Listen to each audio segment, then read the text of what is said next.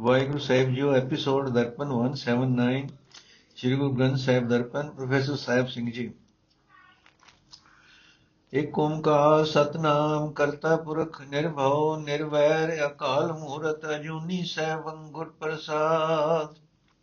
ਅਰਥ, ਅਕਾਲ ਪੁਰਖ ਇੱਕ ਹੈ, ਜਿਸ ਦਾ ਨਾਮ ਹੋਂਦ ਵਾਲਾ ਹੈ, ਜੋ ਸ੍ਰਿਸ਼ਟੀ ਦਾ ਰਚਨਹਾਰ ਹੈ, ਜੋ ਸਭ ਵਿੱਚ ਵਿਆਪਕ ਹੈ।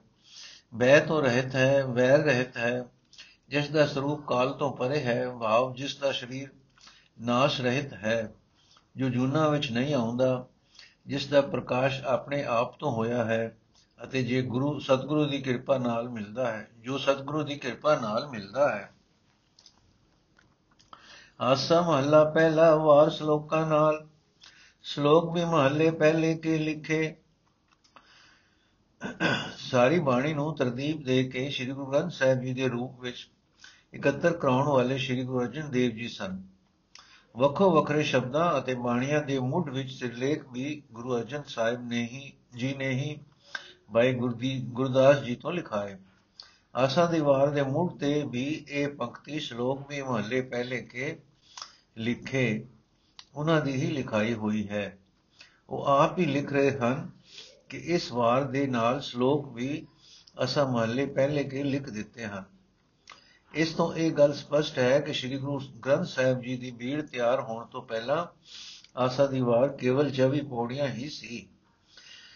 ਸਾਰੇ ਗੁਰੂ ਮਹਲਾਂ ਤੇ ਦੀ ਅਤੇ ਭਗਤਾਂ ਆਦਿਕ ਦੀਆਂ, ਆਦਿਕਾਂ ਦੀ ਬਾਣੀ ਨੂੰ ਤਰਤੀਬ ਦੇਣ ਵਾਲੇ, ਦੇਣ ਵੇਲੇ ਗੁਰੂ ਅਰਜਨ ਸਾਹਿਬ ਜੀ ਨੇ ਸਭ ਤੋਂ ਪਹਿਲਾਂ ਹਰ ਇੱਕ ਰਾਗ ਦੇ ਸ਼ਬਦ, ਫਿਰ ਅਸ਼ਪਦੀਆਂ ਛੰਦ ਤੇ ਵਾਰ ਆਦਿਕ ਲਿਖਾਏ ਅਤੇ ਰਾਗ ਦੇ ਅਖੀਰ ਵਿੱਚ ਭਗਤਾਂ ਦੇ ਸ਼ਬਦ ਲਿਖਾਏ। ਇਸੇ ਤਰ੍ਹਾਂ ਸਾਰੇ ਗੁਰੂ ਮਹਿਲਾਂ ਦੇ ਸ਼ਲੋਕਾਂ ਨੂੰ ਆਪਨੇ ਵਾਰਾਂ ਦੀਆਂ ਪੌੜੀਆਂ ਦੇ ਨਾਲ ਦੋ ਦੋ ਤਿੰਨ ਤਿੰਨ ਕਰਕੇ ਜੋੜ ਦਿੱਤਾ। ਜਿਹੜੇ ਸ਼ਲੋਕ ਵੱਧ ਰਹੇ, ਉਹਨਾਂ ਨੂੰ ਬੀੜ ਦੇ ਅਖੀਰ ਵਿੱਚ ਦਰਜ ਕੀਤਾ ਤੇ ਸਿਰਲੇਖ ਵਜੋਂ ਲਿਖਿਆ, ਸ਼ਲੋਕ ਵਾਰਾਂ ਤੇ ਵਧੇਕ। ਟੁੰਡੇ ਅਸਰਾ ਜੇ ਕੀ ਧੁਨੀ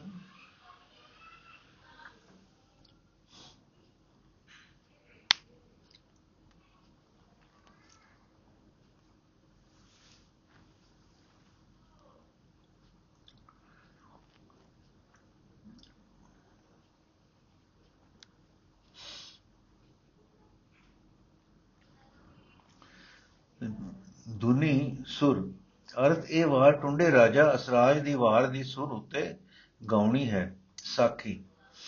ਅਸਰਾਜ ਇੱਕ ਰਾਜੇ ਦਾ ਪੁੱਤਰ ਸੀ, ਜਿਸ ਦਾ ਨਾਮ ਸਾਰੰਗ ਸੀ। ਆਪਣੀ ਇਸਤਰੀ ਮਰ ਜਾਣ ਕਰਕੇ ਰਾਜਾ ਸਾਰੰਗ ਨੇ ਪਿਛਲੀ ਉਮਰੇ ਇੱਕ ਹੋਰ ਵਿਆਹ ਕਰ ਲਿਆ। ਨਵੀਂ ਰਾਣੀ ਆਪਣੇ ਮਤਰੇ ਪੁੱਤਰ ਅਸਰਾਜ ਤੋਂ ਅਸਰਾਜ ਤੇ ਰੀਝ ਪਈ, ਪਰ ਅਸਰਾਜ ਆਪਣੇ ਧਰਮ ਤੇ ਕਾਇਮ ਰਿਹਾ। ਜਦੋਂ ਰਾਣੀ ਦੀ ਹੋਰ ਕੋਈ ਚਾਲ ਪੁੱਤਰ ਨੂੰ ਧਰਮ ਤੋਂ ਭੋਗਣ ਵਿੱਚ ਧਰਮ ਤੋਂ ਡੇਗਣ ਵਿੱਚ ਕਾਮਯਾਬ ਨਾ ਹੋਈ ਤਾਂ ਉਸਨੇ ਰਾਜੇ ਪਾਸ ਅਸਰਾਜ ਦੇ ਉਲਟ ਝੂਠੇ ਦੂਸ਼ਣ ਲਗਾ ਦਿੱਤੇ। ਰਾਜੇ ਨੇ ਕ੍ਰੋਧ ਵਿੱਚ ਆ ਕੇ ਪੁੱਤਰ ਵਾਸਤੇ ਫਾਂਸੀ ਦਾ ਹੁਕਮ ਦੇ ਦਿੱਤਾ। ਰਾਜੇ ਦਾ ਵਜ਼ੀਰ ਸਿਆਣਾ ਸੀ। ਉਸਨੇ ਅਸਰਾਜ ਨੂੰ ਜਾਨੋ ਤਾਂ ਨਾ ਮਾਰਿਆ ਪਰ ਉਸ ਦਾ ਇੱਕ ਹੱਥ ਕੱਟ ਕੇ ਉਸ ਨੂੰ ਸ਼ਹਿਰੋਂ ਬਾਹਰ ਕਿਸੇ ਉਜਾੜ ਵਿੱਚ ਇੱਕ ਖੂਹ ਤੇ ਛੱਡ ਦਿੱਤਾ। ਉੱਥੇ ਦੀਆਂ ਵਣਜਾ, ਉੱਥੇ ਦੀ ਵਣਜਾਰਿਆਂ ਦਾ ਇੱਕ ਕਾਫਲਾ ਲੰਘਿਆ। ਉਹਨਾਂ ਵਿੱਚੋਂ ਇੱਕ ਵਣਜਾਰੇ ਨੇ ਅਸਰਾਜ ਨੂੰ ਆਪਣੇ ਨਾਲ ਲੈ ਲਿਆ। ਵਣਜਾਰੇ ਕਿਸੇ ਹੋਰ ਰਾਜੇ ਦੇ ਸ਼ਹਿਰ ਵਿੱਚੋਂ ਦੀ ਲੰਘੇ। ਉੱਥੇ ਅਸਰਾਜ ਇੱਕ ਧੋਬੀ ਦੇ ਪਾਸ ਵੇਚ ਦਿੱਤਾ ਗਿਆ। ਅਸਰਾਜ ਉੱਥੇ ਧੋਬੀ ਦੇ ਘਰ ਰਹਿ ਕੇ ਸੇਵਾ ਵਿੱਚ ਆਪਣੇ ਦਿਨ ਬਿਤਾਉਣ ਲੱਗ ਪਿਆ। ਸਮਾਂ ਪਾ ਕੇ ਉਸ ਸ਼ਹਿਰ ਦਾ ਨਾਮ ਰਾਜਾ ਸੰਤਾਨਹੀਨ ਹੀ ਮਰ ਗਿਆ। ਵਜ਼ੀਰਾਂ ਨੇ ਆਪੋ ਵਿੱਚ ਫੈਸਲਾ ਕੀਤਾ ਕਿ ਸਵੇਰੇ ਜੋ ਮਨੁੱਖ ਸਭ ਤੋਂ ਪਹਿਲਾਂ ਸ਼ਹਿਰ ਦਾ ਦਰਵਾਜ਼ਾ ਖੜਕਾਏ ਉਸ ਨੂੰ ਰਾਜ ਦੇ ਦਿੱਤਾ ਜਾਏ। ਅਸਰਾਜ ਦੇ ਭਾਗ ਜਾਗੇ, ਧੋਬੀ ਦਾ ਬਲਦ ਖੁੱਲ ਗਿਆ। ਬਲਦ ਦੀ ਢੂੰਡ ਨਾਲ ਢੂੰਡ ਬਾਲ ਵਿੱਚ ਅਸਰਾਜ ਸਵੇਰੇ ਹੀ ਉੱਠ ਤੁਰਿਆ ਤੇ ਦਰਵਾਜ਼ਾ ਜਾ ਖੜਕਾਇਓ ਇਸ ਤਰ੍ਹਾਂ ਉਸ ਦੇਸ਼ ਦਾ ਰਾਜ ਇਸ ਨੂੰ ਮਿਲ ਗਿਆ। ਰਾਜੇ ਦਾ ਪੁੱਤਰ ਹੋਣ ਕਰਕੇ ਅਸਰਾਜ ਦੇ ਅੰਦਰ ਰਾਜ ਪ੍ਰਬੰਧ ਵਾਲੇ ਸੰਸਕਾਰ ਮੌਜੂਦ ਸਨ। ਸੋ ਇਸ ਨੇ ਦੇਸ਼ ਦੇ ਪ੍ਰਬੰਧ ਨੂੰ ਚੰਗੀ ਤਰ੍ਹਾਂ ਸੰਭਾਲ ਲਿਆ। ਕੁਝ ਸਮਾਂ ਪਾ ਕੇ ਗਵਾਂਢੀ ਦੇਸ਼ਾਂ ਵਿੱਚ ਕਾਲ ਪੈ ਗਿਆ, ਪਰ ਅਸਰਾਜ ਦੇ ਦੇਸ਼ ਵਿੱਚ ਚੰਗਾ ਸੁਕਾਲ ਸੀ।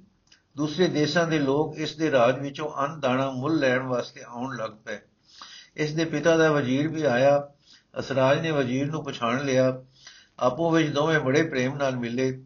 ਅਸਰਾਜ ਨੇ ਵਜ਼ੀਰ ਦੀ ਬੜੀ ਸੇਵਾ ਕੀਤੀ ਤੇ ਕੁਝ ਦਿਨ ਕੋਲ ਰੱਖ ਕੇ ਆਪਣੇ ਪਿਤਾ ਦੇ ਦੇਸ਼ ਵਾਸੀਆਂ ਵਾਸਤੇ ਬਹੁਤ ਸਾਰਾ ਅਨ ਮੁੱਲ ਲੈਣ ਤੋਂ ਬਿਨਾਂ ਹੀ ਭੇਟ ਕੀਤਾ। ਵਜ਼ੀਰ ਨੇ ਵਾਪਸ ਆ ਕੇ ਇਹ ਸਾਰਾ ਬ੍ਰਤਾਂਤ ਰਾਜੇ ਨੂੰ ਦੱਸਿਆ ਤੇ ਪ੍ਰੇਰਿਆ ਕਿ ਆਪਣੇ ਪੁੱਤਰ ਨੂੰ ਹੀ ਆਪਣਾ ਰਾਜ ਵੀ ਸੌਂਪੇ। ਰਾਜੇ ਨੂੰ ਆਪਣੇ ਪੁੱਤਰ ਦੇ ਨੇਕ ਆਚਰਣ ਦਾ ਪਤਾ ਲੱਗ ਚੁੱਕਾ ਹੋਇਆ ਸੀ। ਉਸਨੇ ਆਪਣੇ ਵਜ਼ੀਰ ਦੀ ਇਹ ਭਲੀ ਸਲਾਹ ਮੰਨ ਲਈ ਤੇ ਆਪਣੇ ਪੁੱਤਰ ਨੂੰ ਸਦਵਾ ਕੇ ਆਪਣਾ ਰਾਜ ਵੀ ਉਸ ਦੇ ਹਵਾਲੇ ਕਰ ਦਿੱਤਾ।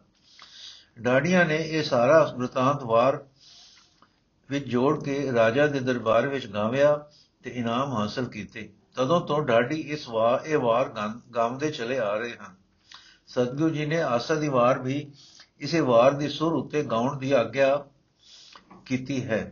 ਸ਼ਲੋਕ ਮਹੱਲਾ ਪਹਿਲਾ, ਬਲਿਹਾਰੀ ਗੁਰੇ ਆਪਣੇ ਦਿਵਹਾੜੀ ਸਦਵਾਰ, ਜਿਨ ਮਾਨਸ ਤੇ ਦੇਵਤੇ ਕੀਏ ਕਰਤ ਨ ਲਾਗੀ ਵਾਰ। ਅਰਥ ਮੈਂ ਆਪਣੇ ਗੁਰੂ ਤੋਂ ਇੱਕ ਦਿਨ ਵਿੱਚ 100 ਵਾਰੀ ਸਦਕੇ ਹੁੰਦਾ ਹਾਂ। ਜਿਸ ਗੁਰੂ ਨੇ ਮਨੁੱਖਾਂ ਤੋਂ ਦੇਵਤੇ ਬਣਾ ਦਿੱਤੇ ਤੇ ਬਣਾਉਂਦਿਆਂ ਰਤਾ ਵੀ ਨਾ ਲੱਗਾ, ਚਿਰ ਨਾ ਲੱਗਾ। ਮਹੱਲਾ ਦੂਜਾ, ਜੇ ਸੋ ਚੰਦਾ ਉਗਵੈ ਸੂਰਜ ਚੜੇ ਹਜ਼ਾਰ ਇਤੇ ਚਾਨਣ ਹੁੰਦਿਆਂ ਗੁਰ ਬਿਨ ਘੋਰ ਅੰਧਾਰ। ਅਰਥ ਹੈ ਜੇ 100 ਚੰਦਰਮਾ ਚੜ ਅਤੇ ਹਜ਼ਾਰ ਸੂਰਜ ਚੜਨ ਜੇ ਇਤਨੀ ਵੀ ਚਾਨਣ ਹੋ ਜਾਣ, ਇਤਨੇ ਵੀ ਚਾਨਣ ਹੋ ਜਾਣ, ਭਾਵ ਚਾਨਣ ਕਰਨ ਵਾਲੇ ਜੇ ਇਤਨੇ ਵੀ ਚੰਦਰਮਾ ਸੂਰਜ ਆਦਿ ਗ੍ਰਹਿ ਆਕਾਸ਼ ਵਿੱਚ ਚੜ ਚੜ ਪੈਣ, ਗੁਰੂ ਤੋਂ ਬਿਨਾ ਫੇਰ ਵੀ ਗੁਪ ਹਨੇਰਾ ਹੈ। ਮਹਲਾ ਪਹਿਲਾ। ਨਾਨਕ ਗੁਰੂ ਨ ਚੇਤਨੀ, ਮਨ ਆਪਣੇ ਸੁਚੇਤ, ਛੁਟੇ ਤਿਲ ਬੁਹਾੜ ਜੋ ਸੁਝੇ ਅੰਦਰ ਖੇਤ। ਖੇਤੇ ਅੰਦਰ ਛੁਟਿਆ ਕਉ ਨਾਨਕ ਸੋਨਾ ਫਲਿਏ ਫੁਲਿਏ ਬਪੜੇ ਵੀ ਤਨ ਵਿੱਚ ਸੁਆ। ਨੋਟ। ਉੱਪਰਲੇ ਸ਼ਲੋਕ ਨੰਬਰ 2 ਵਿੱਚ 100 ਚੰਦਾ ਪਦ ਆਇਆ ਹੈ। ਇਸ ਸ਼ਲੋਕ ਵਿੱਚ 100 ਨਾ ਪਰ ਵਰਤਿਆ ਗਿਆ ਹੈ। ਕਈ ਸੱਜਣ ਪਹਿਲੇ 100 ਦਾ ਅਰਥ ਸੈਂਕੜਾ ਕਰਦੇ ਸਨ ਅਤੇ ਦੂਜੇ 100 ਦਾ ਅਰਥ 100 ਕਸਮ ਕਰਦੇ ਸਨ। ਇਹ ਉੱਕਾ ਹੀ ਅਸ਼ੁੱਧ ਹੈ। ਦੋ ਹੀ ਖਾਥਾਈ ਸ਼ਬਦ 100 ਦਾ ਜੋੜ ਇੱਕੋ ਹੀ ਹੈ। ਦੂਜੇ ਥਾਂ 100 ਦਾ ਉਚਾਰਨ ਕਰਨ ਵੇਲੇ ਹਾ ਦਾ ਉਚਾਰਨ ਕਰਕੇ 100 ਅਥਵਾ 100 ਆਖਣਾ ਵੱਡੀ ਭੁੱਲ ਹੈ। ਇੱਕ ਦੂਜੇ 100 ਦਾ ਉਚਾਰਨ ਤੇ ਅਰਥ 100 ਕਰਨ ਵਾਲੇ ਸੱਜਣ ਸ਼ਬਦ ਨਾ ਦਾ ਅਰਥ ਨਹੀਂ ਕਰਦੇ ਹਨ। ਇੱਕ ਇੱਕ ਇਹ ਹੋਰ ਭੁੱਲ ਹੈ। ਇਸ ਤਰ੍ਹਾਂ ਉਹ ਸੱਜਣ ਇਹ ਸ਼ਬਦ ਨਾ ਨੂੰ ਕਿਰਿਆ ਵਿਸ਼ੇਸ਼ਣ ਬਣਾ ਦਿੰਦੇ ਹਨ। ਗੁਰਬਾਣੀ ਨੂੰ ਵਿਆਕਰਣ ਅਨੁਸਾਰ ਪੜਨ ਵਾਲੇ ਸੱਜਣ ਜਾਣਦੇ ਹਨ ਕਿ ਜਦੋਂ ਕਦੇ ਇਹ ਸ਼ਬਦ ਕਿਰਿਆ ਵਿਸ਼ੇਸ਼ਣ ਹੋਵੇ ਤਾਂ ਇਸ ਦਾ ਰੂਪ ਨਾਹੇ ਹੁੰਦਾ ਹੈ। ਭਾਵ ਇਸ ਦੇ ਅੰਤ ਵਿੱਚ ਸਿਆਰੀ ਹੁੰਦੀ ਹੈ, ਕਿਉਂਕਿ ਇਹ ਨਾਹੇ ਸ਼ਬਦ ਅਸਲ ਵਿੱਚ ਸੰਸਕ੍ਰਿਤ ਦੇ ਦੋ ਸ਼ਬਦਾਂ ਨਾ ਅਤੇ ਹੀ ਦੇ ਜੋੜ ਨਾਲ ਬਣਿਆ ਹੋਇਆ ਹੈ। ਸ਼ਬਦ ਨਾ ਸੰਸਕ੍ਰਿਤ ਦੇ ਸ਼ਬਦ ਨਾਥ ਦਾ ਪ੍ਰਕਿਰਤ ਰੂਪ ਹੈ। ਥਾ ਤੋਂ ਹਾ ਕਿਉਂ ਹੋ ਗਿਆ? ਇਸ ਉੱਤੇ, ਇਸ ਵਿਸ਼ੇ ਉੱਤੇ ਗੁਰਬਾਣੀ ਵਿਆਕਰਣ ਵਿੱਚ ਵਿਸਥਾਰ ਨਾਲ ਵਿਚਾਰ ਕੀਤੀ ਗਈ ਹੈ। ਗੁਰਬਾਣੀ ਵਿੱਚ ਕਈ ਥਾਈਂ ਸ਼ਬਦ ਨਾ ਆਇਆ ਹੈ, ਜਿਸ ਦਾ ਅਰਥ ਹੈ ਖਸਮ। ਨਾ ਇੱਕ ਖਸਮ, ਇੱਕ ਵਚਨ ਸਿੰਗੂਲਰ ਨਾ ਬਹੁਤੇ ਖਸਮ ਬਹੁ ਵਚਨ ਪਲੂਰਲ ਵੇਖੋ ਗੁਰਬਾਣੀ ਵਿਆਕਰਣ ਨਾ ਨਾ ਹੋ, ਇੱਕ ਖਸਮ ਤੇ ਨਾ ਬਹੁਤੇ ਖਸਮ। ਅਰਥ, ਹੈ ਨਾਨਕ, ਜੋ ਮਨੁੱਖ ਗੁਰੂ ਨੂੰ ਚੇਤੇ ਨਹੀਂ ਕਰਦੇ, ਆਪਣੇ ਆਪ ਵਿੱਚ ਚਤਰ ਬਣੇ ਹੋਏ ਹਨ। ਉਹ ਇਉਂ ਹਨ ਜਿਵੇਂ ਕਿਸੇ ਸੁੰਜੀ ਪੈਲੀ ਵਿੱਚ ਅੰਦਰੋਂ ਸਭੇ ਤਿਲ ਨਿਖਸਮੇ ਪਏ ਹੋਣ। ਜਿਵੇਂ ਕਿਸੇ ਸੁੰਜੀ ਪਹਿਲੀ ਵਿੱਚ ਅੰਦਰੋਂ ਸੜੇ ਤਿਲ ਨਿਖਸਮੇ ਪਏ ਹੋਏ ਹਨ। ਇਹ ਨਾਨਕ, ਬੇਸ਼ੱਕ ਆਖ ਕੇ ਪਹਿਲੀ ਵਿੱਚ ਨਿਖਸਮੇ ਪਏ ਹੋਏ ਉਹਨਾਂ ਬੁਆੜ ਤਿਲਾਂ ਦੇ 100 ਖਸਮ ਹਨ। ਉਹ ਵਿਚਾਰੇ ਫੁੱਲਦੇ ਵੀ ਹਨ। ਭਾਵ ਉਹਨਾਂ ਨੂੰ ਫੁੱਲ ਵੀ ਲੱਗਦੇ ਹਨ, ਫਲਦੇ ਵੀ ਹਨ। ਫਿਰ ਵੀ ਉਹਨਾਂ ਦੇ ਤਨ ਵਿੱਚ ਭਾਵ ਉਹਨਾਂ ਦੀ ਫਲੀ ਵਿੱਚ ਤਿਲਾਂ ਦੀ ਥਾਂ ਸੁਆ ਹੀ ਹੁੰਦੀ ਹੈ। ਨੋਟ, ਸ਼ਬਦ 100 ਦਾ ਅਰਥ 100 ਅਤੇ ਨਾ ਦਾ ਅਰਥ ਨਾਹੇ ਕਰਨ ਵਾਲੇ ਸੱਜਣ ਸ਼ਾਇਦ ਇੱਥੇ ਇਹ ਇਤਰਾਜ਼ ਕਰਨ ਕਿ ਨਿਖਸਮੇ ਬੂਟਿਆਂ ਤੋਂ ਨਿਖਸਮੇ ਬੂਟਿਆਂ ਦੇ 100 ਕਿਸਮ ਕਿਵੇਂ ਹੋਏ? ਇਸ ਦੇ ਉੱਤਰ ਵਿੱਚ ਕੇਵਲ ਇੱਕ ਬੇਨਤੀ ਹੈ ਕਿ ਕਿਸੇ ਸੱਜਣ ਦੇ ਆਪਣੇ ਮਨ ਦੇ ਖਿਆਲਾਂ ਦੀ ਪੁਸ਼ਟੀ ਕਰਨ ਵਾਸਤੇ ਗੁਰਬਾਣੀ ਦੇ ਅਰਥ, ਗੁਰਬਾਣੀ ਦੇ ਪ੍ਰਤੱਖ ਵਿਆਕਰਣ ਦੇ ਉਲਟ ਨਹੀਂ ਕੀਤੇ ਜਾ ਸਕਦੇ। ਉਹ ਇਹ ਗੱਲ ਹੈ ਵੀ ਸਹੀ, ਹੈ ਵੀ ਬੜੀ ਸਾਫ਼।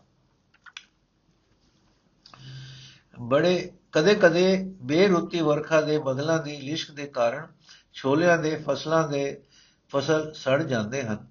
ਨਾ ਤਾਂ ਉਹਨਾਂ ਵਿੱਚ ਦਾਣੇ ਹੀ ਪੈਂਦੇ ਹਨ ਅਤੇ ਨਾ ਹੀ ਉਹ ਪਸ਼ੂਆਂ ਦੇ ਖਾਣ ਦੇ ਕੰਮ ਆ ਸਕਦੇ ਹਨ। ਜ਼ਿਮੀਂਦਾਰਾਂ ਪਾਸ ਵੇਲ ਨਾ ਪੈਣ ਹੋਣ ਕਰਕੇ ਉਹ ਫਸਲ ਨਿਖਸਵੇਂ ਹੀ ਖੇਤਾਂ ਵਿੱਚ ਪਏ ਰਹਿੰਦੇ ਹਨ। ਜਦੋਂ ਪਿੰਡਾਂ ਦੇ ਕਮੀਣ ਤੇ ਗਰੀਬ ਲੋੜਵੰਦ ਦੇ ਲੋਕ ਰੋਜ਼ ਜਾ ਕੇ ਬਾਲਣ ਵਾਸਤੇ ਬਰੀਆਂ ਦੀਆਂ ਬਰੀਆਂ ਬਨ ਕੇ ਲੈ ਆਉਂਦੇ ਹਨ, ਉੱਥੇ ਇਹ ਗੱਲ ਪ੍ਰਤੱਖ ਵੇਖੀਦੀ ਹੈ ਕਿ ਇੱਕ ਜ਼ਮੀਂਦਾਰ ਕਸਮ ਦੇ ਨਾ ਹੋਣ ਕਰਕੇ ਕਮੀਣ ਆਦੇ ਉਹਨਾਂ ਦੇ ਕਈ ਕਸਮ ਆ ਬਣਦੇ ਹਨ। ਇਸੇ ਤਰ੍ਹਾਂ ਜਦੋਂ ਅਸੀਂ ਆਪਣੇ ਮਨ ਵਿੱਚ ਚਤਰ ਬਣ ਕੇ ਗੁਰੂ ਨੂੰ ਮਨੋ ਵਿਸਾਰ ਦਿੰਦੇ ਹਾਂ। ਗੁਰੂ ਦੀ ਰਾਹਬਰੀ ਦੀ ਲੋੜ ਨਹੀਂ ਸਮਝਦੇ, ਤਾਂ ਕਾਮਦਿਕ, ਕਾਮਾਦਿਕ ਸੋ ਕਸਮ ਇਸ ਮਨ ਦੇ ਆ ਬਣਦੇ ਹਨ।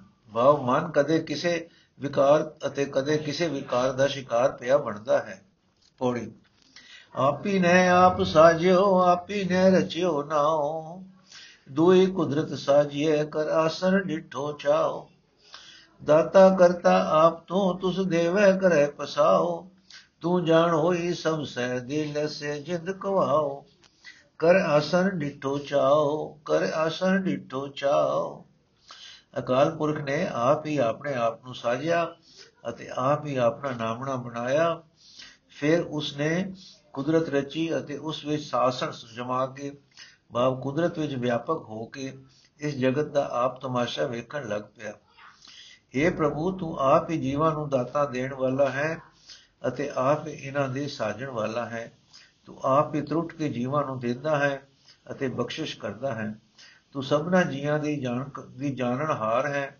ਜਿੰਦ ਅਤੇ ਸਰੀਰ ਦੇ ਕੇ ਤੂੰ ਆਪ ਹੀ ਲੈ ਲੈ ਲੈ ਲਵੇਂਗਾ।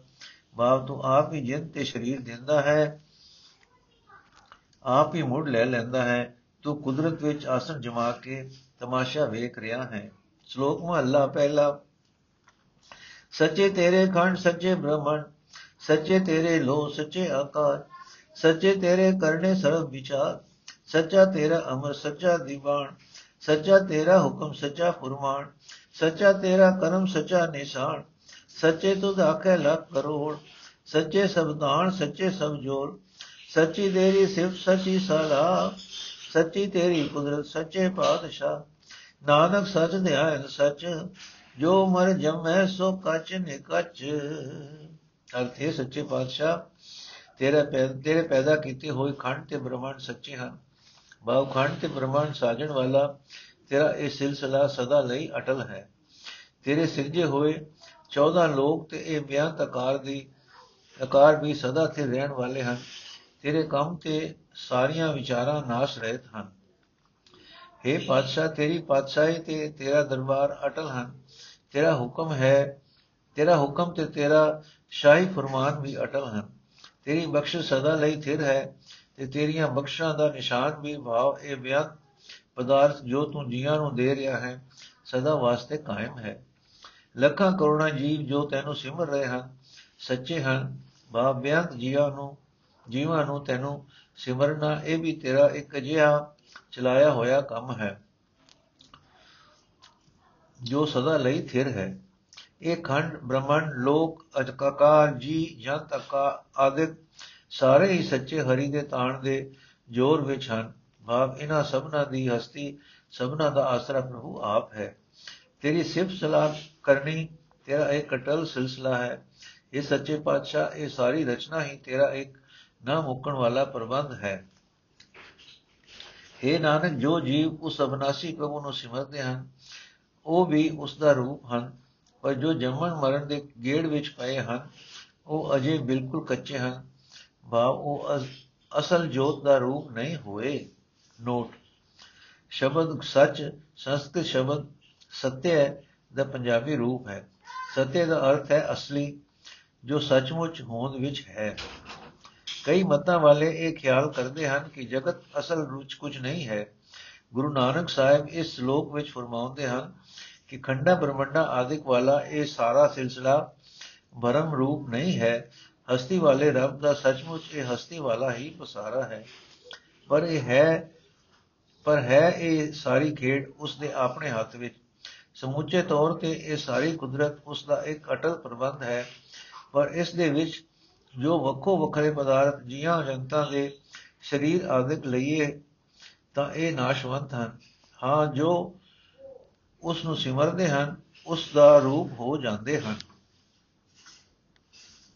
ਮਹੱਲਾ ਪਹਿਲਾ, ਵੱਡੀ ਵਡਿਆਈ ਜਾਂ ਵੱਡਾ ਨਾਉ ਵੱਡੀ ਵਡਿਆਈ ਜਾਂ ਸੱਚ ਨਿਆਉ ਵੱਡੀ ਵਡਿਆਈ ਜਾਂ ਨੇਚਲ ਥਾਉ ਵੱਡੀ ਵਡਿਆਈ ਜਾਣੇ ਹਲਾਉ ਵੱਡੀ ਵਡਿਆਈ ਬੂਝੇ ਸਭ ਭਾਉ, ਵੱਡੀ ਵਡਿਆਈ ਜਾਂ ਪੁੱਛ ਨਾ ਦਾਤ, ਵੱਡੀ ਵਡਿਆਈ ਜਾਂ ਆਪੇ ਆਪ, ਨਾਨਕ ਕਾਰਨ ਕਥਨੀ ਜਾਏ, ਕੀਤਾ ਕਰਨਾ ਸਰਬ ਰਜਾਏ। ਨਾਨਕ ਕਾਰਨ ਕਥਨੀ ਜਾਏ, ਕੀਤਾ ਕਰਨਾ ਸਰਬ ਰਜਾਏ। ਉਸ ਪ੍ਰਭੂ ਦੀ ਸਿਫਤ ਕੀਤੀ ਨਹੀਂ ਜਾ ਸਕਦੀ, ਜਿਸ ਦਾ ਨਾਮਣਾ ਵੱਡਾ ਹੈ। ਪ੍ਰਭੂ ਦਾ ਇਹ ਇੱਕ ਵੱਡਾ ਗੁਣ ਹੈ ਕਿ ਉਸ ਦਾ ਨਾਮ ਸਦਾ ਅਟਲ ਹੈ। ਉਸ ਦੀ ਇਹ ਇੱਕ ਵੱਡੀ ਸਿਫਤ ਹੈ ਕਿ ਉਸ ਦਾ ਆਸਣ ਅਡੋਲ ਹੈ। ਪ੍ਰਭੂ ਦੀ ਇਹ ਇੱਕ ਵੱਡੀ ਵਡਿਆਈ ਹੈ ਕਿ ਉਹ ਸਾਰੇ ਜੀਵਾਂ ਦੀਆਂ ਅਰਦਾਸਾਂ ਨੂੰ ਜਾਣਦਾ ਹੈ ਅਤੇ ਸਾਰਿਆਂ ਦੇ ਦਿਲਾਂ ਦੇ ਵਲਵਲਿਆਂ ਨੂੰ ਸਮਝਦਾ ਹੈ। ਰੱਬ ਦੀ ਇਹ ਇੱਕ ਉੱਚੀ ਸਿਫਤ ਹੈ ਕਿ ਕਿਸੇ ਵੀ ਸਲਾਹ ਲੈ ਕੇ ਜੀਵਾਂ ਨੂੰ ਦਾਤਾ ਨਹੀਂ ਦੇ ਰਿਹਾ, ਆਪਣੇ ਆਪ ਬਿਆਨ ਦਾਤਾ ਬਖਸ਼ਦਾ ਹੈ, ਕਿਉਂਕਿ ਉਸ ਵਰਗਾ ਹੋਰ ਕੋਈ ਨਹੀਂ ਹੈ। ਇਹ ਨਾਨਕ, ਰੱਬ ਦੀ ਕੁਦਰਤ ਬਿਆਨ ਨਹੀਂ ਕੀਤੀ ਜਾ ਸਕਦੀ।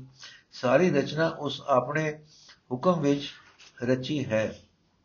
ਮਹਲਾ ਦੂਜਾ, ਇਹ ਜਗ ਸੱਚੇ ਕੀ ਹੈ? ਕੋਠੜੀ ਸੱਚੇ ਕਾ ਵਿਚਵਾਸ ਇਕ ਨਾ ਹੁਕਮ ਸਮਾਏ ਲੈ, ਇਕ ਨਾ ਹੁਕਮੇ ਕਰੇ ਵਿਨਾਸ਼। ਇਕ ਨਾ ਬਾਣੇ ਕੱਢ ਲੈ, ਇਕ ਨਾ ਮਾਇਆ ਵਿੱਚ ਨਿਵਾਸ। ਇਹ ਵੀ ਆਖ ਨ ਜਾ ਪਈ ਜੇ ਕਿਸੇ ਆਣੇ ਰਾਸ। ਨਾਨਕ ਗੁਰਮੁਖ ਜਾਣੀਏ ਜਾਂ ਕੋ ਆਪ ਕਰੇ ਪਰਗਾਸ। ਅਰਥ, ਇਹ ਜਗਤ ਪ੍ਰਭੂ ਦੇ ਰਹਿਣ ਦੀ ਥਾਂ ਹੈ। ਪ੍ਰਭੂ ਇਸ ਵਿੱਚ ਵਸ ਰਿਹਾ ਹੈ।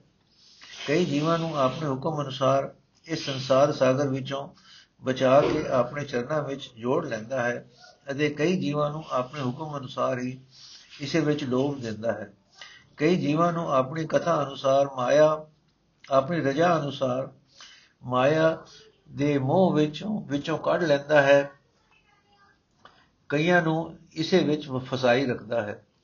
ਉਹ ਇਹ ਗੱਲ ਵੀ ਦੱਸੀ ਨਹੀਂ ਜਾ ਸਕਦੀ ਕਿ ਰੱਬ ਕਿਸ ਦਾ ਬੇੜਾ ਪਾਰ ਕਰਦਾ ਹੈ। ਇਹ ਨਾਨਕ, ਜਿਸ ਵਡਭਾਗੇ ਮਨੁੱਖ ਨੂੰ ਚਾਨਣ ਬਖਸ਼ਦਾ ਹੈ ਉਸ ਨੂੰ ਗੁਰੂ ਦੀ ਰਾਹੀਂ ਸਮਝ ਪੈ ਜਾਂਦੀ ਹੈ ਪੌੜੀ। ਨਾਨਕ ਜੀ ਉਪਾਇ ਕਹਿ, ਲਿਖ ਨਾਵੇਂ ਧਰਮ ਬਹਾਲਿਆ। ਉਥੇ ਸੱਚੇ ਹੀ ਸਚ ਨਿਬੜੈ ਚੁਣ ਵਕ ਕਢੇ ਜਜਮਾਲਿਆ ਥਾਉ ਨ ਪਾਇਨ ਕੂੜਿਆਰ ਮੋ ਕਾਲੇ ਦੋਜਕ ਚਾਲਿਆ। ਤੇਰੇ ਨਾਏ ਰਤੇ ਸੇ ਜਿਣ ਗਏ ਹਾਰ ਗਏ ਸਠਗਣ ਵਾਲਿਆ। ਲਿਖ ਨਾਵੇਂ ਧਰਮ ਬਹਾਲਿਆ, ਲਿਖ ਨਾਵੇਂ ਧਰਮ ਬਹਾਲਿਆ। ਨੋਟ ਇਸ ਪੌੜੀ ਦੀ ਦੂਜੀ ਤੁਕ ਦਾ ਪਾਠ ਆਮ ਤੌਰ ਤੇ ਗਲਤ ਕੀਤਾ ਜਾ ਰਿਹਾ ਹੈ। ਸੱਚੇ ਹੀ ਸੱਚ ਦੀ ਥਾਂ, ਸੱਚੋ ਹੀ ਸੱਚ ਪ੍ਰਚਲਿਤ ਹੋ ਗਿਆ ਹੈ। ਵਿਆਕਰਣ ਤੋਂ ਨਾਵਾ ਵਾਕਫ ਹੋਣ ਤੇ ਕਾਰਨ ਸੱਚੇ ਹੀ ਸੱਚ ਅਸ਼ੁੱਧ ਪ੍ਰਤੀਤ ਹੋਣ ਲੱਗ ਪਿਆ। ਸ਼ਾਇਦ ਇਸ ਕਿਸ ਸੱਜਣ ਨੂੰ ਇਹ ਖਿਆਲ ਹੀ ਵੀ ਆਇਆ ਹੋਵੇ ਕਿ ਛਾਪੇ ਵਿੱਚ ਗਲਤੀ ਨਾਲ ਸੱਚੇ ਦੀ ਸੱਚ ਛਪ ਗਿਆ ਹੈ। ਚਾਹੀਦਾ ਸੱਚੋ ਹੀ ਸੱਚ ਸੀ। ਕਈ ਸੱਜਣ ਛੁਟਕਿਆਂ ਵਿੱਚ ਅਤੇ ਟੀਕਿਆਂ ਵਿੱਚ ਸੱਚੋ ਹੀ ਸੱਚ ਦੇ ਥਾਂ ਸੱਚੋ ਹੀ ਸੱਚ ਛਾਪਣ ਲੱਗ ਪਏ ਹਨ। ਅਰਥ, ਹੈ ਨਾਨਕ, ਜੀਵਾਂ ਨੂੰ ਪੈਦਾ ਕਰਕੇ ਪਰਮਾਤਮਾ ਨੇ ਧਰਮ ਰਾਜ ਨੂੰ ਉਹਨਾਂ ਦੇ ਸਿਰ ਤੇ ਮੁਕਰਰ ਕੀਤਾ ਹੋਇਆ ਹੈ ਕਿ ਜੀਵਾਂ ਦੇ ਕੀਤੇ ਕਰਮਾਂ ਦਾ ਲੇਖਾ ਲਿਖਦਾ ਰਹੇ। ਧਰਮ ਰਾਜ ਦੀ ਕਚਹਿਰੀ ਵਿੱਚ ਨਿਰੋਲ ਸੱਚ ਦੁਆਰਾ ਜੀਵਾਂ ਦੇ ਕਰਮਾਂ ਦਾ ਨਿਬੇੜਾ ਹੁੰਦਾ ਹੈ, ਵਾ ਉੱਥੇ ਨਿਬੇੜੇ ਦਾ ਮਾਪ ਨਿਰੋਲ ਸੱਚ ਹੈ। ਜਿਨ੍ਹਾਂ ਦੇ ਪੱਲੇ ਸੱਚ ਹੁੰਦਾ ਹੈ, ਉਹਨਾਂ ਨੂੰ ਆਦਰ ਮਿਲਦਾ ਹੈ। ਤੇ ਮੰਦਭਾਗੀ ਕਰਮ, ਮੰਦਭਾਗ ਤੇ ਮੰਦ ਕਰਮੀ ਜੀਵ ਹੁਣ ਚੁਣ ਕੇ ਵੱਖਰੇ ਕੀਤੇ ਜਾਂਦੇ ਹਨ। ਕੂੜ ਠੱਗੀ ਕਰਨ ਵਾਲੇ ਜੀਵਾਂ ਨੂੰ ਉੱਥੇ ਟਿਕਾਣਾ ਨਹੀਂ ਮਿਲਦਾ। ਕਾਲਾ ਮੂੰਹ ਕਰਕੇ ਉਹਨਾਂ ਨੂੰ ਦੋਜ਼ਖ ਵਿੱਚ ਧੱਕਿਆ ਜਾਂਦਾ ਹੈ। हे ਪ੍ਰਭੂ, ਜੋ ਮਨੁੱਖ ਤੇਰੇ ਨਾਮ ਵਿੱਚ ਚੰਗੇ, ਰਤੇ ਹੋਏ, ਰੰਗੇ ਹੋਏ ਹਨ, ਉਹ ਇਥੋਂ ਬਾਜ਼ੀ ਜਿੱਤ ਕੇ ਜਾਂਦੇ ਹਨ ਇਹ ਠੱਗੀ ਕਰਨ ਵਾਲੇ ਬੰਦੇ ਮਨੁੱਖਾ ਜਨਮ ਦੀ ਬਾਜ਼ੀ ਹਾਰ ਕੇ ਜਾਂਦੇ ਹਨ। ਤੂੰ हे ਪ੍ਰਭੂ, ਧਰਮ ਰਾਜ ਨੂੰ ਜੀਵਾਂ ਦੇ ਕੀਤੇ ਕਰਮਾਂ ਦਾ ਲੇਖਾ ਲਿਖਣ ਵਾਸਤੇ ਉਹਨਾਂ ਦੇ ਉੱਤੇ ਮੁਕਰਰ ਕੀਤਾ ਹੋਇਆ ਹੈ। ਸ਼ਲੋਕ ਮਹਲਾ ਪਹਿਲਾ, ਵਿਸਮਾਦ ਨਾਦ, ਵਿਸਮਾਦ ਵੇਦ, ਵਿਸਮਾਦ ਜੀ ਵਿਸਮਾਦ ਵੇਦ। ਵਿਸਮਾਦ ਰੂਪ, ਵਿਸਮਾਦ ਰੰਗ, ਵਿਸਮਾਦ ਨਾਗੇ ਫਿਰੇ ਜਨ। ਵਿਸਮਾਦ ਪੌਣ ਵਿਸਮਾਦ ਪਾਣੀ ਵਿਸਮਾਦ ਅਗਨੀ ਖੇੜੇ ਵਿਡਾਣੀ। ਵਿਸਮਾਦ ਧਰਤੀ, ਵਿਸਮਾਦ ਖਾਣੀ, ਵਿਸਮਾਦ ਸਾਧ ਲਗੈ ਪ੍ਰਾਣੀ। ਵਿਸਮਾਦ ਸੰਜੋਗ, ਵਿਸਮਾਦ ਵਿਜੋਗ, ਵਿਸਮਾਦ ਭੁਖ, ਵਿਸਮਾਦ ਭੋਗ। ਵਿਸਮਾਦ ਸਿਫਤ, ਵਿਸਮਾਦ ਸਲਾ ਵਿਸਮਾਦ ਉਜੜ, ਵਿਸਮਾਦ ਰਾ ਵਿਸਮਾਦ ਨੇੜੇ, ਵਿਸਮਾਦ ਦੂਰ, ਵਿਸਮਾਦ ਦੇਖੈ ਹਾਜ਼ਰਾ ਹਜੂਰ। ਵੇਖ ਵਿਡਾਣ ਰਹਾ ਵਿਸਮਾਦ, ਨਾਨਕ ਬੁਝਣ ਪੂਰੇ ਬਾਦ।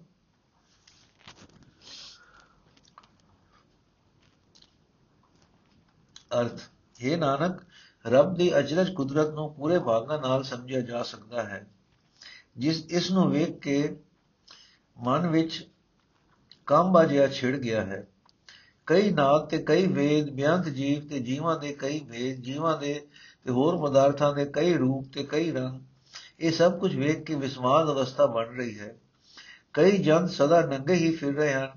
ਕਿਤੇ ਪੌਣ ਹੈ, ਕਿਤੇ ਅਤੇ ਕਿਤੇ ਪਾਣੀ ਹੈ, ਕਿਤੇ ਕਈ ਅਗਨੀਆਂ ਅਚਰਜ ਖੇਡਾਂ ਕਰ ਰਹੀਆਂ ਹਨ। ਧਰਤੀ ਤੇ, ਧਰਤੀ ਦੇ ਜੀਵਾਂ ਦੀ ਉਤਪਤੀ ਦੀਆਂ ਚਾਰ ਖਾਣੀਆਂ, ਇਹ ਕੁਦਰਤ ਵੇਖ ਕੇ ਮਨ ਵਿੱਚ ਥਰਾਟ ਪੈਦਾ ਹੋ ਰਹੀ ਹੈ। ਜੀਵ ਪਦਾਰਥਾਂ ਦੇ ਸਵਾਦ ਵਿੱਚ ਲੱਗ ਰਹੇ ਹਨ। ਕਿਤੇ ਜੀਵਾਂ ਦਾ ਮੇਲ ਹੈ, ਕਿਤੇ ਵਿਛੋੜਾ ਹੈ। ਕਿਤੇ ਭੁੱਖ ਸਤਾ ਰਹੀ ਹੈ, ਕਿਤੇ ਪਦਾਰਥਾਂ ਦਾ ਭੋਗ ਹੈ, ਭਾਵ ਕਿਤੇ ਕਈ ਪਦਾਰਥ ਛੱਕੇ ਜਾ ਰਹੇ ਹਨ, ਕਿਤੇ ਕੁਦਰਤ ਦੇ ਮਾਲਕ ਦੀ ਸਿਫਤ ਸਲਾਹ ਹੋ ਰਹੀ ਹੈ, ਕਿਤੇ ਉਜੜ ਹੈ, ਕਿਤੇ ਰਸਤੇ ਹਨ। ਇਹ ਅਚਰਜ ਖੇਡ ਦੇਖ ਕੇ ਮਨ ਵਿੱਚ ਹੈਰਤ ਹੋ ਰਹੀ ਹੈ। ਕੋਈ ਆਖਦਾ ਹੈ ਕਿ ਨੇੜੇ ਹੈ, ਕੋਈ ਆਖਦਾ ਹੈ ਦੂਰ ਹੈ, ਕੋਈ ਆਖਦਾ ਹੈ ਕਿ ਸੱਚ ਸਭ ਥਾਂ ਵਿਆਪਕ ਹੈ, ਵਿਆਪਕ ਹੋ ਕੇ ਜੀਵਾਂ ਦੀ ਸੰਭਾਲ ਕਰ ਰਿਹਾ ਹੈ। ਇਸ ਅਚਰਜ ਕੋਤਕ ਨੂੰ ਤੱਕ ਕੇ ਜਰਨਾੜ ਛਿੜ ਰਹੀ ਹੈ। ਇਹ ਨਾਨਕ, ਇਸ ਇਲਾਹੀ ਤਮਾਸ਼ੇ ਨੂੰ ਵੱਡੇ ਭਾਗਾਂ ਨਾਲ ਸਮਝਿਆ ਜਾ ਸਕਦਾ ਹੈ। ਮਹੱਲਾ ਪਹਿਲਾ। ਕੁਦਰਤ ਦਿਸੈ, ਕੁਦਰਤ ਸੁਣੀਐ, ਕੁਦਰਤ ਬਹੁਤ ਸੁਖਸਾਰ। ਕੁਦਰਤ ਪਾਤਾਲੀ ਆਕਾਸੀ, ਕੁਦਰਤ ਸਰਬ ਆਕਾਰ ਕੁਦਰਤ ਵੇਦ ਪੁਰਾਣ ਕਤੇ ਮਾ ਕੁਦਰਤ ਸਰਬ ਵਿਚਾਰ। ਕੁਦਰਤ ਖਾਣਾ, ਪੀਣਾ, ਪਹਿਨਣ, ਕੁਦਰਤ ਸਰਬ ਪਿਆਰ। ਕੁਦਰਤ ਜਾਤੀ ਜਿੰਸੀ ਚੰਗੀ ਕੁਦਰਤ ਜੀ, ਜਹਾਨ। ਕੁਦਰਤ ਨੇਕੀਆਂ ਕੁਦਰਤ ਬਦੀਆਂ ਕੁਦਰਤ ਮਾਨ ਅਭਿਮਾਨ ਕੁਦਰਤ ਪੌਣ ਪਾਣੀ ਵਿੱਚ ਸੰਦਰ ਕੁਦਰਤ ਧਰਤੀ ਖਾਕ ਸਭ ਤੇਰੀ ਕੁਦਰਤ ਤੂੰ ਕਾਦਰ ਕਰਤਾ ਪਾਕੀ ਨਾਹੀ ਪਾਕ ਨਾਨਕ ਹੁਕਮੇ ਅੰਦਰ ਵੇਖੇ ਵਰਤੇ ਤਾ ਕੋਤਾ ਅਰਥ ਹੈ ਪ੍ਰਭੂ ਜੋ ਕੁਝ ਦਿਸ ਰਿਹਾ ਹੈ ਕਿ ਜੋ ਕੁਝ ਸੁਣੀ ਸੁਣੀ ਆ ਰਿਹਾ ਹੈ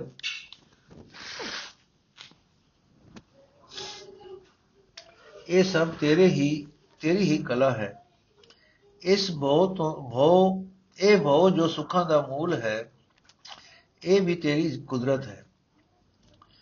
ਪਤਾਲਾਂ ਤੇ ਆਕਾਸ਼ਾਂ ਵਿੱਚ ਤੇਰੀ ਹੀ ਕੁਦਰਤ ਹੈ। ਇਹ ਸਾਰਾ ਆਕਾਰ ਭਾਵ, ਇਹ ਸਾਰਾ ਜਗਤ ਜੋ ਦਿਸ ਰਿਹਾ ਹੈ, ਤੇਰੀ ਹੀ ਅਚਰਜ ਖੇਡ ਹੈ। ਵੇਦ, ਪੁਰਾਣ ਤੇ ਕਤੇਬਾ, ਹੋਰ ਵੀ ਸਾਰੀ ਵਿਚਾਰ, ਸੱਤਾ ਤੇਰੀ ਹੀ ਕਲਾ ਹੈ। ਜੀਵਾਂ ਦਾ ਖਾਣ, ਪੀਣ, ਪਹਿਨਣ ਦਾ ਵਿਹਾਰ ਅਤੇ ਇਸ ਜਗਤ ਵਿੱਚ ਸਾਰਾ ਪਿਆਰ ਦਾ ਜਜ਼ਬਾ, ਇਹ ਸਭ ਤੇਰੀ ਕੁਦਰਤ ਹੈ। ਜਾਤਾਂ ਵਿੱਚ ਜਿੰਸਾਂ ਵਿੱਚ, ਰੰਗਾਂ ਵਿੱਚ, ਜਗਤ ਦੇ ਜੀਵਾਂ ਵਿੱਚ ਤੇਰੀ ਹੀ ਕੁਦਰਤ ਵਰਤ ਰਹੀ ਹੈ। ਜਗਤ ਵਿੱਚ ਕਿਤੇ ਭਲਾਈ ਦੇ ਕੰਮ ਹੋ ਰਹੇ ਹਨ, ਕਿਤੇ ਵਿਕਾਰ ਹਨ, ਕਿਤੇ ਕਿਸੇ ਦਾ ਆਦਰ ਹੋ ਰਿਹਾ ਹੈ, ਕਿਸੇ, ਕਿਤੇ ਅਹੰਕਾਰ ਪ੍ਰਧਾਨ ਹੈ, ਇਹ ਤੇਰਾ ਅਚਰਜ ਕੌਤਕ ਹੈ। ਪੌਣ ਪਾਣੀ ਅਗ, ਧਰਤੀ ਦੀ ਖਾਕ, ਆਦਿਕ ਤਤ ਇਹ ਸਾਰੇ ਤੇਰਾ ਹੀ ਤਮਾਸ਼ਾ ਹਨ। हे ਪ੍ਰਭੂ, ਸਭ ਤੇਰੀ ਕਲਾ ਵਰਤ ਰਹੀ ਹੈ। ਤੂੰ ਕੁਦਰਤ ਦਾ ਮਾਲਕ ਹੈ। ਤੂੰ ਹੀ ਇਸ ਖੇਲ ਦਾ ਰਚਨਹਾਰ ਹੈ। ਤੇਰੀ ਵਡਿਆਈ ਸੁੱਚੀ ਤੋਂ ਸੁੱਚੀ ਹੈ। ਤੂੰ ਆਪ ਪਵਿੱਤਰ ਹਸਤੀ ਵਾਲਾ ਹੈ। हे ਨਾਨਕ ਪ੍ਰਭੂ ਇਸ ਸਾਰੀ ਕੁਦਰਤ ਨੂੰ ਆਪਣੇ ਹੁਕਮ ਵਿੱਚ ਰੱਖ ਕੇ ਸਭ ਦੀ ਸੰਭਾਲ ਕਰ ਰਿਹਾ ਹੈ। ਤੇ ਸਭ ਥਾਈਂ ਇਕੱਲਾ ਆਪ ਹੀ ਆਪ ਮੌਜੂਦ ਹੈ। ਪੌੜੀ ਆਪੀ ਨੇ ਭੋਗ ਭੋਗ ਕਹਿ ਹੋਏ ਬਸਮਰ ਭੋਰ ਸਿਧਾਇਆ। ਵੱਡਾ ਹੋਆ ਦੁਨੀਦਾਰ ਗਰ ਸੰਗਲ ਗਦ ਚਲਾਇਆ। ਅੱਗੇ ਕਰਨੀ ਕੀਰਤ ਵਾਜੀ ਹੈ, ਮੈਂ ਲੇਖਾ ਕਰ ਸਮਝਾਇਆ। ਥਾਉ ਨ ਹੋਵੇ ਪੌਂਦੀ, ਹੁਣ ਸੁਣੀਏ ਕਿਆ ਰੂ ਆਇਆ ਮਨ ਅੰਧੇ ਜਨਮ ਗਵਾਇਆ ਮਨ ਅੰਧੇ ਜਨਮ ਗਵਾਇਆ ਅਰਥ, ਰਬ ਆਪ ਹੀ ਜੀਵ ਰੂਪ ਹੋ ਕੇ ਪਦਾਰਥ ਦੇ ਰੰਗ ਮਾਣਦਾ ਹੈ। ਇਹ ਵੀ ਉਸ ਦੀ ਅਚਰਜ ਕੁਦਰਤ ਹੈ। ਸਰੀਰ ਮਿੱਟੀ ਦੀ ਢੇਰੀ ਹੋ ਜਾਂਦਾ ਹੈ ਤੇ ਆਖਰ ਜੀਵਾਤਮਾ ਰੂਪ ਬੋਰ ਸਰੀਰ ਨੂੰ ਛੱਡ ਕੇ ਤੁਰ ਜਾਂ, ਤੁਰ ਪੈਂਦਾ ਹੈ। ਇਸ ਤਰ੍ਹਾਂ ਦਾ ਦੁਨੀਆ ਦੇ ਧੰਦਿਆਂ ਵਿੱਚ ਫਸਿਆ ਹੋਇਆ ਜੀਵ ਜਦੋਂ ਮਰਦਾ ਹੈ, ਇਸ ਦੇ ਗਲ ਵਿੱਚ ਸੰਗਲ ਪਾ ਕੇ ਅੱਗੇ ਲਾ ਲਿਆ ਜਾਂਦਾ ਹੈ। ਬਾ ਮਾਇਆ ਵਿੱਚ ਵੇੜਿਆ ਹੋਇਆ ਜੀਵ ਜਗਤ ਨੂੰ ਛੱਡਣਾ ਨਹੀਂ ਚਾਹੁੰਦਾ ਤੇ ਹੰਸ ਚਾਲਨੀ, ਚਾਲਸੀ ਡੂਮਣਾ ਪਰਲੋਕ ਵਿੱਚ ਭਾਵ ਪਰਮਾਤਮਾ, ਧਰਮ ਧਰਮ ਰਾਜ ਦੇ ਦਰਬਾਰ ਵਿੱਚ ਵੇਖੋ ਪੌੜੀ 2 ਰੱਬ ਦੀ ਸਿਫਤ ਸਲਾਹ ਰੂਪ ਕਮਾਈ ਦੀ ਹੀ ਕਬੂਲ ਪੈਂਦੀ ਹੈ। ਉਥੇ ਜੀਵ ਦੇ ਕੀਤੇ ਕਰਮਾਂ ਦਾ ਹਿਸਾਬ ਚੰਗੀ ਤਰ੍ਹਾਂ ਇਸ ਨੂੰ ਸਮਝਾ ਦਿੱਤਾ ਜਾਂਦਾ ਹੈ। ਮਾਇਆ ਦੇ ਭੋਗਾਂ ਵਿੱਚ ਹੀ ਫਸੇ ਰਹਿਣ ਦੇ ਕਾਰਨ ਉੱਥੇ ਮਾਰ ਪੈਂਦੇ ਨੂੰ ਕਿਤੇ ਢੋਈ ਨਹੀਂ ਮਿਲਦੀ। ਉਸ ਵੇਲੇ ਇਸ ਦੀ ਕੋਈ ਵੀ ਕੂਕ ਪੁਕਾਰ ਸੁਣੀ ਨਹੀਂ ਜਾਂਦੀ। ਮੂਰਖ ਮਨ ਵਾਲਾ ਜੀਵ ਆਪਣਾ ਮਨੁੱਖਾ ਜਨਮ ਅਜਾਈ ਗਵਾ ਲੈਂਦਾ ਹੈ। ਸ਼ਲੋਕ ਮਹੱਲਾ ਪਹਿਲਾ ਬੈ ਵਿੱਚ ਪਾਉਣ ਵਹਿਦ ਸਦਵਾਓ ਬੈ ਵਿੱਚ ਚੱਲੇ ਲਖ ਦਰਿਆਓ ਬੈ ਵਿੱਚ ਅਗਨ ਕਢੈ ਵੇਗਾਰ ਬੈ ਵਿੱਚ ਦਰਦੀ ਧਰਤੀ ਦੰਬੀ ਮਾਰ ਬੈ ਵਿੱਚ ਇੰਦ ਫਿਰੈ ਸਿਰ ਭਾਰ ਬੈ ਵਿੱਚ ਰਾਜਾ ਧਰਮ ਦੁਆਰ ਬੈ ਵਿੱਚ ਸੂਰਜ ਬੈ ਵਿੱਚ ਚੰਦ, ਕੋ ਕਰੋੜੀ ਚਲਤ ਨਾਦ ਬੈ ਵਿੱਚ ਸਿੱਧ ਬੁੱਧ ਸੁਰਨਾਥ ਬੈ ਵਿੱਚ ਆਡਾਣੇ ਆਕਾਸ਼ ਬੈ ਵਿੱਚ ਜੋਤ ਮਹਾ ਬਲਸੂਰ ਬੈ ਵਿੱਚ ਆਵੇ ਜਾਵੇ ਪੂਰ। ਸਗਲਿਆ ਮੋਹ ਲਿਖਿਆ ਸਿਰ ਲੇ ਨਾਨਕ ਨਿਰਭਉ ਨਿਰੰਕਾਰ ਸਚ ਏਕ। ਨੋਟ, ਸਤਿਆਰਥ ਪ੍ਰਕਾਸ਼ ਦੇ ਕਰਤਾ ਨੇ ਗੁਰੂ ਨਾਨਕ ਸਾਹਿਬ ਉੱਤੇ ਇਹ ਦੂਸ਼ਣ ਲਾਇਆ ਹੈ ਕਿ ਉਹ ਸੰਸਕ੍ਰਿਤ ਨਹੀਂ ਜਾਣਦੇ ਸਨ, ਪਰ ਆਪਣੇ ਆਪ ਨੂੰ ਸੰਸਕ੍ਰਿਤ ਦਾ ਵਿਦਵਾਨ ਪ੍ਰਗਟ ਕਰਨ ਦਾ ਯਤਨ ਕਰਦੇ ਸਨ, ਕਿਉਂਕਿ ਉਹਨਾਂ ਨੇ ਸੰਸਕ੍ਰਿਤ ਵੈ ਦੇ ਥਾਂ ਬਹੁ ਵਰਤਿਆ ਹੈ। ਇਸ ਮਜਮੂਨ ਸੰਬੰਧੀ ਦੋ ਸੱਜਣ ਵਿਸਥਾਰ ਪੂਰਵਕ ਵਿਚਾਰ ਪੜ੍ਹਨੀ ਚਾਹੁੰਦੇ ਹਨ। ਉਹ ਗੁਰਬਾਣੀ ਵਿਆਕਰਣ ਦੇ ਅੰਕ ਵਰਣ ਬੋਧ ਨੂੰ ਪੜਨ ਅਰਥ, ਹਵਾ ਸਦਾ ਹੀ ਰੱਬ ਦੇ ਡਰ ਵਿੱਚ ਚੱਲ ਰਹੀ ਹੈ। ਲੱਖਾਂ ਦਰਿਆਓ ਵੀ ਬਹਿ ਵਿੱਚ ਹੀ ਵਗ ਰਹੇ ਹਨ। ਅਗ ਜੋ ਸੇਵਾ ਕਰ ਰਹੀ ਹੈ, ਇਹ ਵੀ ਰੱਬ ਦੇ ਬਹਿ ਵਿੱਚ ਹੀ ਹੈ। ਸਾਰੀ ਧਰਤੀ ਰੱਬ ਦੇ ਡਰ ਦੇ ਕਾਰਨ ਹੀ ਵਾਰ ਹੇਠ ਨੱਪੀ ਹੋਈ ਹੈ, ਨੱਪੀ ਪਈ ਹੈ। ਰੱਬ ਦੇ ਭੈ ਵਿੱਚ ਇੰਦਰ ਰਾਜਾ ਸਿਰ ਦੇ ਭਾਰ ਫਿਰ ਰਿਹਾ ਹੈ। ਭਾਵ ਮੇਘ ਉਸ ਦੀ ਰਜਾ ਵਿੱਚ ਹੀ ਉੱਡ ਰਹੇ ਹਨ। ਧਰਮ ਰਾਜ ਦਾ ਦਰਬਾਰ ਵੀ ਰੱਬ ਦੇ ਡਰ ਵਿੱਚ ਹੈ। ਸੂਰਜ ਵੀ ਤੇ ਚੰ드ਰਮਾ ਵੀ ਰੱਬ ਦੇ ਹੁਕਮ ਵਿੱਚ ਹਨ। ਕਰੋੜਾਂ ਕੋਹਾਂ ਚਲਦਿਆਂ ਤੇ ਪੈਂਡੇ ਦਾ ਔੜਕ ਨਹੀਂ ਆਉਂਦਾ। ਸਿੱਧ ਬੁੱਧ ਦੇਵਤੇ ਤੇ ਨਾਥ ਸਾਰੇ ਰੱਬ ਦੇ ਭੈ ਵਿੱਚ ਹਨ। ਇਹ ਉੱਪਰ ਤਣੇ ਹੋਏ ਆਕਾਸ਼ ਜੋ ਦਿਸਦੇ ਹਨ, ਇਹ ਵੀ ਭੈ ਵਿੱਚ ਹੀ ਹਨ। ਵੱਡੇ ਵੱਡੇ ਬਲ ਵਾਲੇ ਬਲ ਵਾਲੇ ਯੋਧੇ ਤੇ ਸੂਰਮੇ ਸਭ ਰੱਬ ਦੇ ਭੈ ਵਿੱਚ ਹਨ। ਪੂਰਾ ਦੇ ਪੂਰ ਜੀਵ ਜੋ ਜਗਤ ਵਿੱਚ ਜੰਮਦੇ ਤੇ ਮਰਦੇ ਹਨ, ਸਭ ਵੀ, ਸਭ ਭੈ ਵਿੱਚ ਹਨ। ਸਾਰੇ ਹੀ ਜੀਵਾਂ ਦੇ ਮੱਥੇ ਤੇ ਬਹੁ ਰੂਪ ਲੇਖ ਲਿਖਿਆ ਹੋਇਆ ਹੈ। ਭਾਵ ਪੂਰਾ, ਭਾਵ ਪ੍ਰਭੂ ਦਾ ਨਿਯਮ ਹੀ ਐਸਾ ਹੈ ਕਿ ਸਾਰੇ ਉਸ ਦੇ ਭੈ ਵਿੱਚ ਹਨ। ਇਹ ਨਾਨਕ, ਕੇਵਲ ਇੱਕ ਸੱਚਾ ਨਿਰੰਕਾਰ ਹੀ ਹੈ ਭੈ ਰਹਿਤ।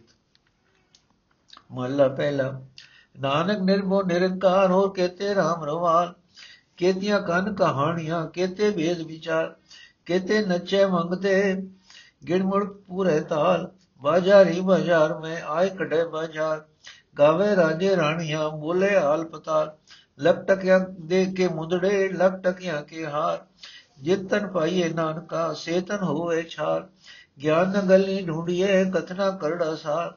ਕਰਮ ਮਿਲੇ ਤਾਂ ਪਾਈਏ, ਹੋਰ ਹਕਮਤ ਹੁਕਮ ਖੁਆਰ।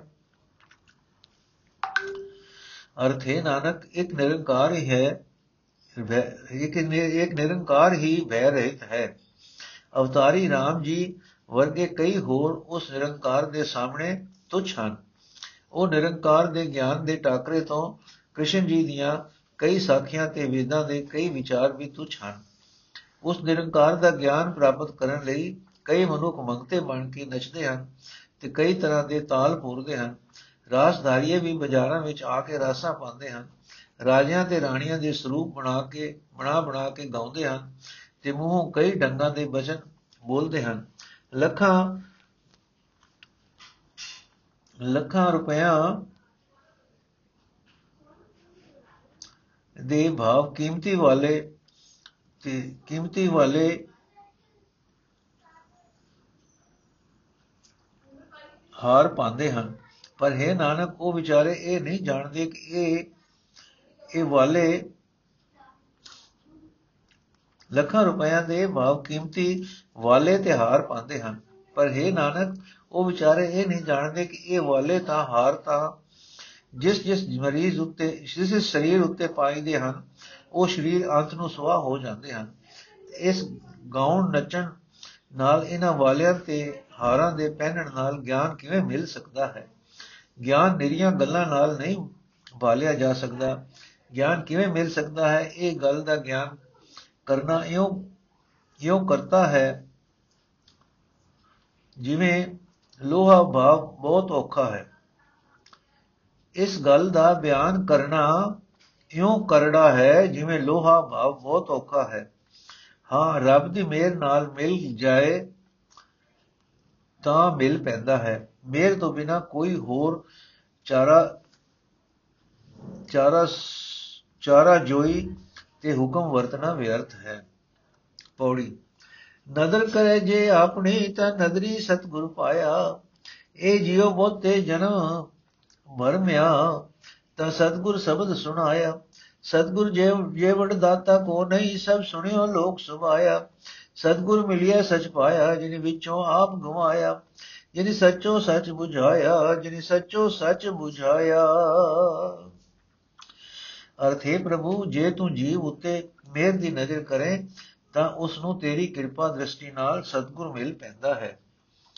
ਇਹ ਵਿਚਾਰਾ ਜੀਵ ਜਦੋਂ ਬਹੁਤੇ ਜਨਮਾਂ ਵਿੱਚ ਭਟਕ ਚੁੱਕਿਆ ਤੇ ਤੇਰੀ ਮਿਹਰ ਦੀ ਨਜ਼ਰ ਹੋਈ ਤਾਂ ਇਸ ਨੂੰ ਸਤਗੁਰ ਨੇ ਆਪਣਾ ਸ਼ਬਦ ਸੁਣਾਇਆ।